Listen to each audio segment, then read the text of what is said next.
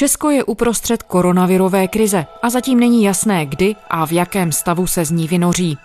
Od jara, kdy se virus objevil, prezentovala vláda veřejnosti jako hlavní opatření proti exponenciálnímu šíření takzvanou chytrou karanténu.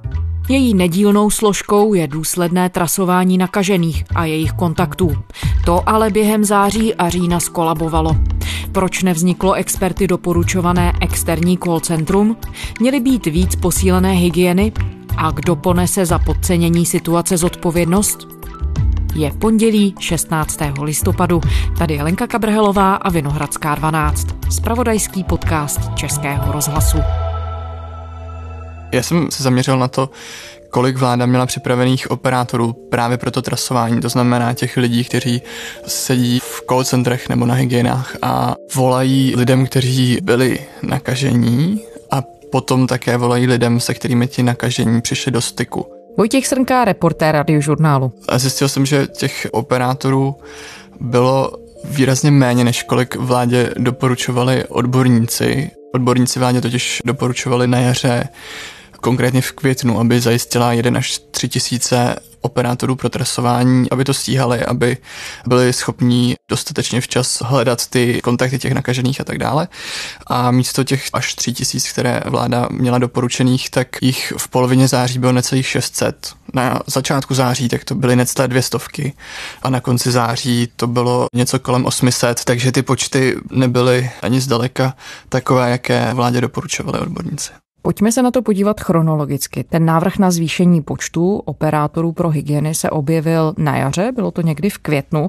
Kdo s ním přišel a jakým způsobem na to tedy vláda reagovala? Ano, bylo to 26. května, respektive ten materiál je datovaný 26. květnu, on samozřejmě vznikal nějakou dobu. Ten materiál dali dohromady dobrovolníci a odborníci kolem Pavla Řeháka. To je muž, kterého ministr vnitra Jan Hamáček s nadsázkou během první vlny označil za muže, který zachránil Česko. Já myslím, že on nechce být slavný, já myslím, že já, my spolu s spolupracujeme s tou, nebo s tím týmem kolem něj. Já myslím, že odvedl pro tu, tuhle republiku obrovský kus, kus práce. Když tím bude souhlasit, tak eh, já mu poděkuji samozřejmě, ale v téhle fázi ten jeho souhlas nemám. To je takový ten muž, co přišel s tabulkou. V březnu někdo přišel s matematickým modelem a v srpnu někdo Sice byl to stejný člověk, ale už přišel v nějakém čase. A ti, kteří měli přijít, nepřišli Zavedla se potom poměrně tvrdá opatření, která opravdu pomáhla Česku tu první vlnu zvládnout. A Pavel Řák je ředitel, majitel jedné z pojišťoven, je to manažer. Nicméně on, tenhle ten materiál, je to konkrétně 32 doporučení odborníků, on ho předal tehdy vládě a vláda, když dostane nějaký materiál, tak to jde do různých rezortů, které k tomu mají co říct, aby se k tomu nějakým způsobem vyjádřili. To se skutečně stalo, že ministerstvo zdravotnictví a některá další se k tomuhle tomu materiálu vyjadřovala, ale nebral se tolik v potaz, jako by se měl brát tento materiál. Jedním z těch důvodů bylo to, že vláda si tehdy připravovala i vlastní materiál, jmenoval se Chytrá karanténa 2.0 a v mnoha ohledech se s tím Řehákovým shodoval ten vládní materiál z toho května. Takže jsme tu měli dva dokumenty na konci května, které navrhovaly, aby vláda navýšila kapacity, co se týče těch takzvaných trasovačů, kteří by mohli rychle vyhledávat lidi nakažené koronavirem a jejich kontakty. Konec května, co se dělo pak, jak se vláda k tomu všemu postavila? Zásadním v tom doporučení toho navýšení těch operátorů na 1 až 3 tisíce bylo to, aby se zajistilo externí call centrum. To externí koncentrum mělo fungovat tak, že externí firma za nějaké poměrně nemalé finanční prostředky vládě zajistí, že si u ní bude moct v návaznosti na vážnost situace objednávat ty operátory. To znamená, že když bude hodně nakažených, nějaký týden například, tak si objedná vyšší počet operátorů. Pokud bude třeba méně nakažených, tak si objedná nižší počet operátorů. Tohle to externí call centrum by se muselo vysoutěžit, muselo by se udělat výběrové řízení a tak dále. A s tímto externím call centrem počítali jak ti odborníci, tak s ním počítal ten vládní materiál, který si přímo vytvořila vláda. Chystáme i k soutěžení call centra, jak jsme o tom hovořili dnes ráno na eh, Radě vlády pro zdravotní rizika, eh, které by mělo vlastně eh, zajišťovat až 650 nových operátorů. Ještě bych teda dodal, že tento vládní materiál vytvářel NAKIT, to znamená Národní agentura pro komunikační a informační technologie, která dneska má na starosti chytrou karanténu ve spolupráci s armádou a podle Vladimíra Curely tak se na tom nějakým způsobem právě podílel i ten Pavel Řehák i na tom vládním materiálu. Co se dělo potom, Vojto? Tak existoval tady nějaký vládní dokument, nějaký další dokument ze strany dobrovolníků, které oba dva navrhovali vznik nezávislého externího call centra. Teď jsme na Prahu léta, tedy v tom našem vyprávění. Co se dělo potom? Vzniklo? Externí call centrum asi nevzniklo do dneška, ale vznikne. Nicméně, abych se vrátil do toho léta, tak v Česku po té první vlně, kterou jsme zvládli opravdu dobře, to už si dneska můžeme říct, tak zavládl takový pocit toho, že už to máme za sebou. Hodně ho i živil premiér Andrej Babiš, který říkal, že už nebudou plošná opatření. Já si myslím, že aby jsme se neměli ustrašit s druhou vlnou, eh, že jsme na to připraveni. Samozřejmě naši lékaři doporučují, aby eh, se lidi očkovali proti chřipce. Eh, to je jako důležité, ale náš hlavní úkol je teď, aby jsme zvládli, zvládli tu, tu ekonomickou krizi, která tady samozřejmě je a, a to se týká celé jako Evropy, takže já... Chlubil se, že, že jsme bez in COVID a omezení, která se zavedla na jaře, tak se postupně rušila od zítřka si po době delší dvou měsíců budeme moci znova dát oběd nebo večeři přímo v restauraci a nejenom na zahrádce. Kromě toho se do školy vracejí někteří žáci nebo se mění pravidla pro nošení roušek.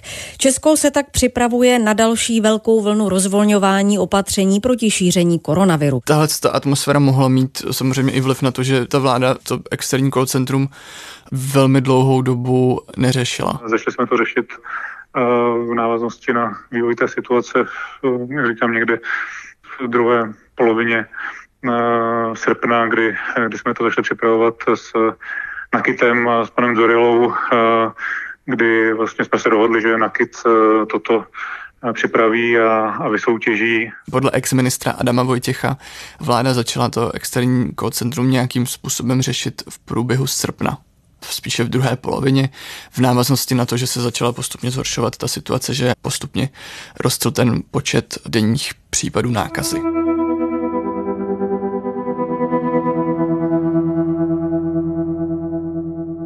Ty jsi mluvil se všemi dotyčnými. Mluvil si tedy jak s bývalým ministrem zdravotnictví Adamem Vojtěchem za ANO, tak třeba s Vladimírem Zurilou, ředitelem Národní agentury pro komunikační a informační technologie NAKIT, kterou si zmiňoval, která má na starosti projekt chytré karantény.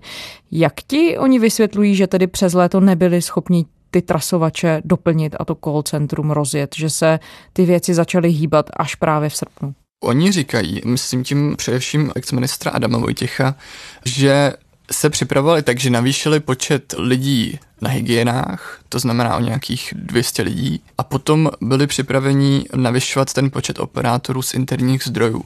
To znamená, že nabírali mediky, různé studenty různých zdravotnických oborů a ty postupně školili a vysílali do toho procesu, aby se stali těmi operátory. Ale je očividné, že to nestačilo. Oni to externí call centrum opravdu jako původně s ním nepočítali a začali s tím počítat, až když se ta situace začala zhoršovat. Zeptám se vás, nějaké zdravotní komplikace v současné době pocitujete na sobě? Pokud to lze, tak byste pro sebe měla mít vyčleněnou jednu místnost. Od začátku tohoto telefonátu až po jeho konec uplyne 620 minut. Takový čas není nic neobvyklého. Jan Hutla je při běžném provozu vedoucí právního oddělení Hradecké krajské hygieny. Teď je tady ale provoz nouzový a zjednodušeně řečeno, koronaviru se věnuje každý, kdo může. Počet podobných telefonátů už ani nelze spočítat. A v tom září je vidět, že když si srovnáme počty operátorů, počty nově nakažených a pozitivity testů, tak je vidět, že ty počty operátorů nerostly dostatečně rychle a ta situace se rychle zhoršovala. A vysvětlil ti minister zdravotnictví Adam Vojtěch, proč se soustředili hlavně na vnitřní zdroje, proč nesáhli mimo a nebudovali to externí call centrum? Ex-ministr Adam Vojtěch má takové dva druhy vysvětlení. Jeden ten druh je takový kulantnější, že naznačuje, že krajské hygienické stanice nebyly úplně nadšeny z toho, že by měli část těch pravomocí převést na externisty a nechtělo se jim úplně se zapojovat do toho systému chytré karantény a do toho jednotného call centra spíš uh, nějakou externí pomoc odmítali, drželi vlastně stanovisko takový, že tohle to mají dělat prostě hygienici a, a lidi vlastně z hygienických stanic a úplně nebyli nakloněni k tomu, aby s tím pomáhali nějací uh, externí operátoři. Já jsem o té věci, o tom nedostatku operátorů mluvil také s Michalem Bláhou, který zakládal web Hlídač státu a dlouhodobě a podrobně pozoruje a hlídá vládu v tom, jakým způsobem se staví k tomu boji s koronavirem. A Michal Bláha to říkal trošku víc naplno, že hygienám se nechtělo být pracovníky call center. Oni říkali, my nejsme žádný call centrum, my se nenecháme jako komandovat jako lidi na call centrum, my jsme hygiena. Jo? Takže tam, jako, tam byl takovýhle konflikt jako jak kulturní, tak vlastně z hlediska uh, schopnosti používat ten software, ochoty používat ten software, to tam byl velký klíč. A že ministr Adam Vojtěch je nedokázal dostatečně včas a dostatečně účinně skrotit a že proto tam došlo k tomu spoždění a to ministerstvo vůbec nezačalo s přípravou toho externího call centra. Tam se halo všechno. Neměli externí call centra, nebyli schopní zlomit a transformovat lidi v hygienách a všechny hygieny ty věci nepoužívali, takže to bylo prostě všechno špatně. A ano, já jsem přesvědčený o tom, a myslím si, že se to nechá bez problémů prokázat i z čísel, že to, že nefungovalo trasování, je jeden z hlavních důvodů, proč se to v září rozjelo tak rychle. Já jsem se potom o tom bavil také se šéfkou pražské hygieny s Deňkou Jágrovou. Ptal jsem se jí právě na to, jestli ty krajské hygieny byly aktivně proti tomu externímu centru a tak dále. Ona říkala, že se jich na to nikdo neptal, ale bylo z toho tedy, musím říct, znát, že úplně nakloněná tomu nebyla. A pak říkala, že a to tak je, že zákon externistům vlastně něco takového úplně nepovoluje, aby mohli volat ve věcech, které se týkají něčího zdraví, protože tam jde o ochranu osobních údajů. Eh, základní problém je v tom, že eh, eh, zákon 258 z roku 2000 uvádí, že tuhle tu činnost může provádět pouze zdravotnický pracovník. To jsou osobní data nemocných lidí, takže tam nelze někoho nabrat z ulice a dát mu telefon a říkat mu, že by si měl tohleto zajistit. Tohle byl argument dlouhodobou očividně těch hygien, že by to vlastně externisti vůbec dělat neměli. Nakonec se to vyřešilo tak, že tam jsou dva druhy hovorů. Je to první hovor, to je hovor těm nakaženým nakaženým a pak takzvaný třetí hovor a to je hovor těm kontaktům těch nakažených a řešení je nakonec takové, že ten první hovor stále dělají pouze hygienici a externisti dělají ty třetí hovory. Ale realita je taková, že i když ty hygieny byly proti tomu, i když ten zákon to podle nich neumožňoval, tak nakonec stejně když se začal lámat chleba a ta situace začala zhoršovat, tak stejně se nějací externisté zapojili. Jenom to nebylo to flexibilní externí call centrum, ale byly to externisté z řad studentů a tak dále. Většinou jsou to samozřejmě státní zaměstnanci, kde lze předpokládat nějakou úroveň udržení osobních údajů a tak dále, ale to není otázka pro hygienickou stanici, to je otázka pro ministerstvo, takže obraťte se asi eh, na hlavní hygieničku nebo na pana ministra.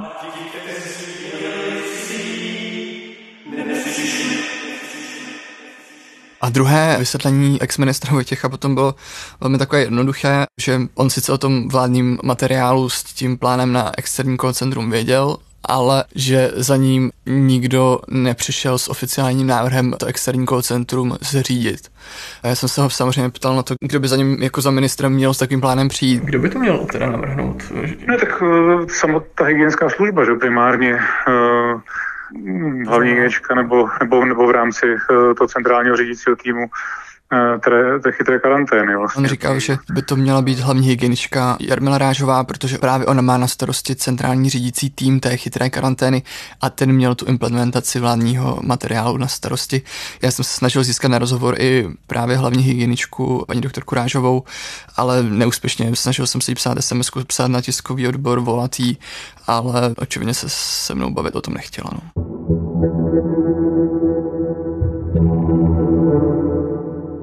To připouští si někdo z dotyčných to, že selhali? Že nebyli schopni to centrum za celé měsíce od návrhu do té situace, kdy se koronavirová epidemie zhoršila tak rapidně, že nebyli schopni ten projekt připravit?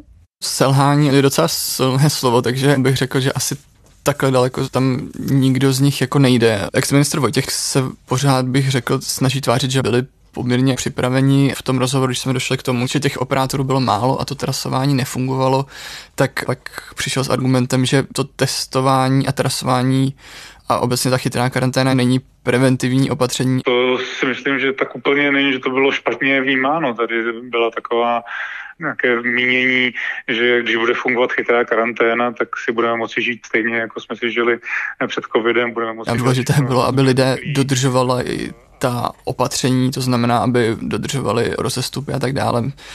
Potom Vladimír Zurela, šéf Nakitu, tak ten přiznává, že opravdu měli mít těch operátorů více a že externí call centrum by bylo určitě na místě. Vlastně jsme pořád vlastně doháněli ten, ten počet.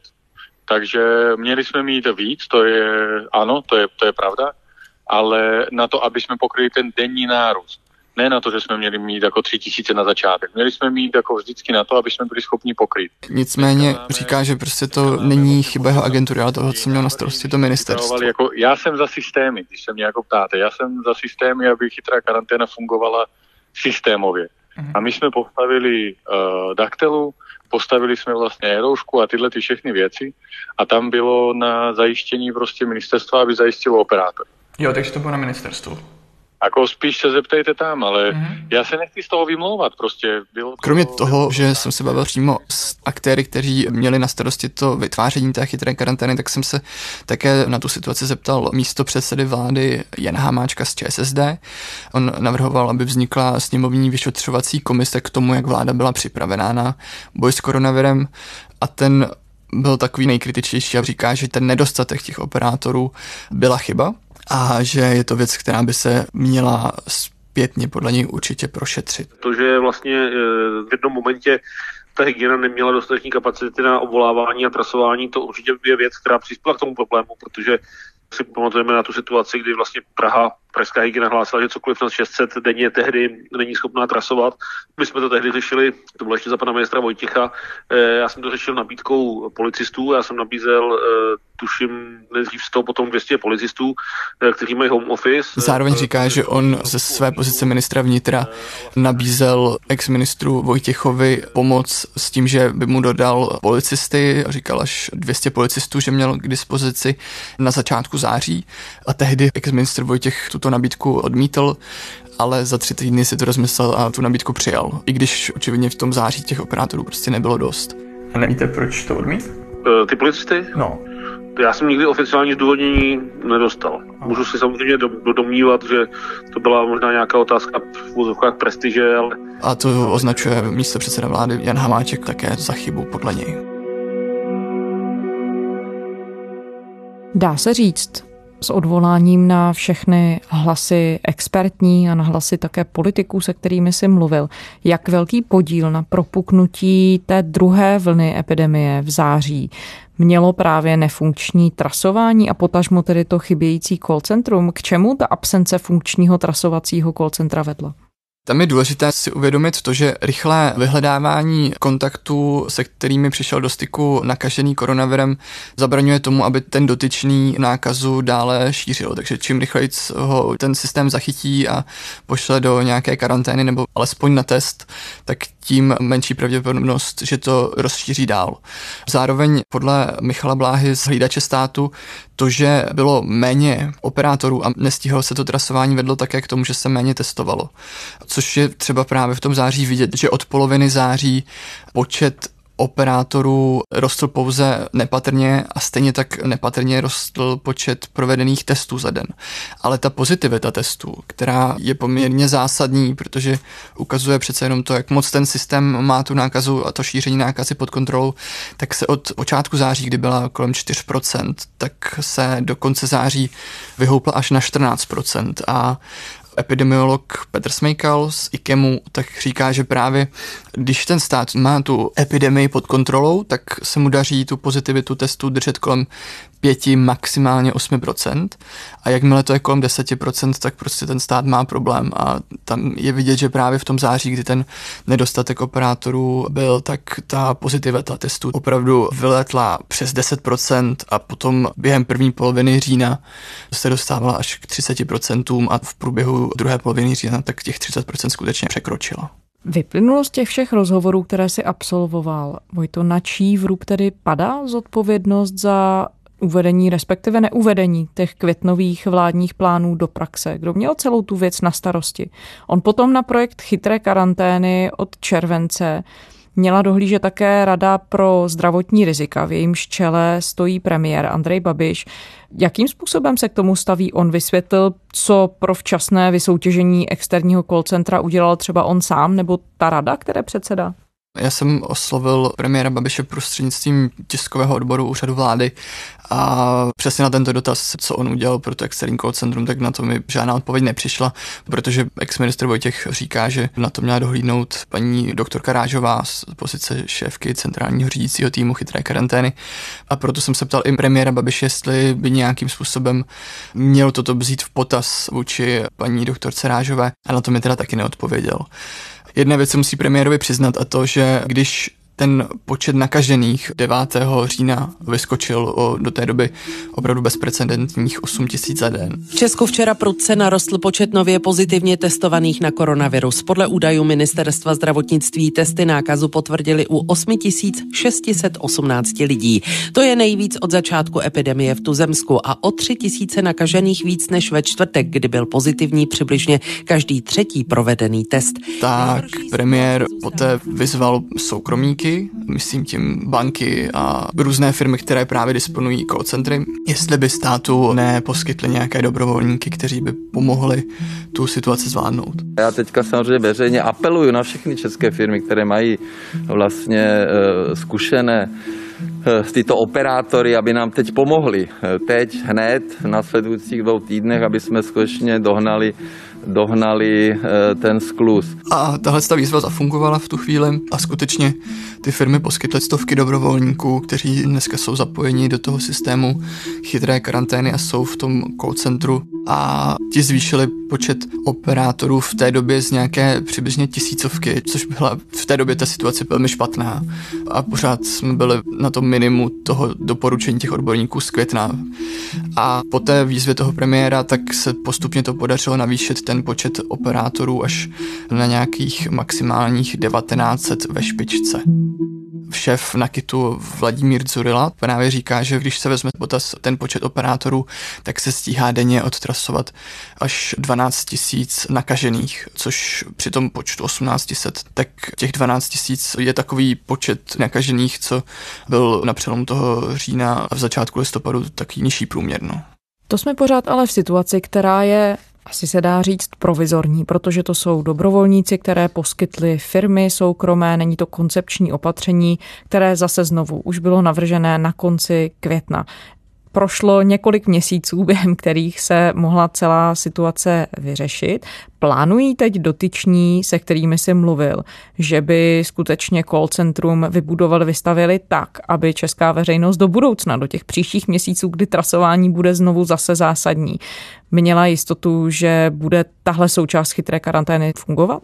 Ano, to se plánuje. Ono se to plánuje od té poloviny srpna, co jsem zmiňoval ale velmi dlouho trvalo ministerstvo zdravotnictví vypsat to výběrové řízení na takové call centrum a v současné době, pokud dobře vím, tak se právě to výběrové řízení na řádné externí call centrum, na nějaké dlouhodobé řešení dokončuje. A až se dokončí, tak by to květnové doporučení mělo být konečně vyslyšeno. Jde o to, kdy to bude. No. Vojtěch Semka, reportér radiožurnálu. Vojto, děkujeme. Já také moc děkuji. A to je z pondělní Vinohradské 12 vše. Naše díly najdete na stránkách i rozhlasu našeho spravodajského webu, samozřejmě i v podcastových aplikacích, kdekoliv posloucháte nejraději. Nezapomeňte, že všechno rozhlasové audio najdete v aplikaci Můj rozhlas. Psát nám můžete na adresu vinohradská12 zavináč rozhlas.cz. To byla Lenka Kabrhelová. Těším se ve středu.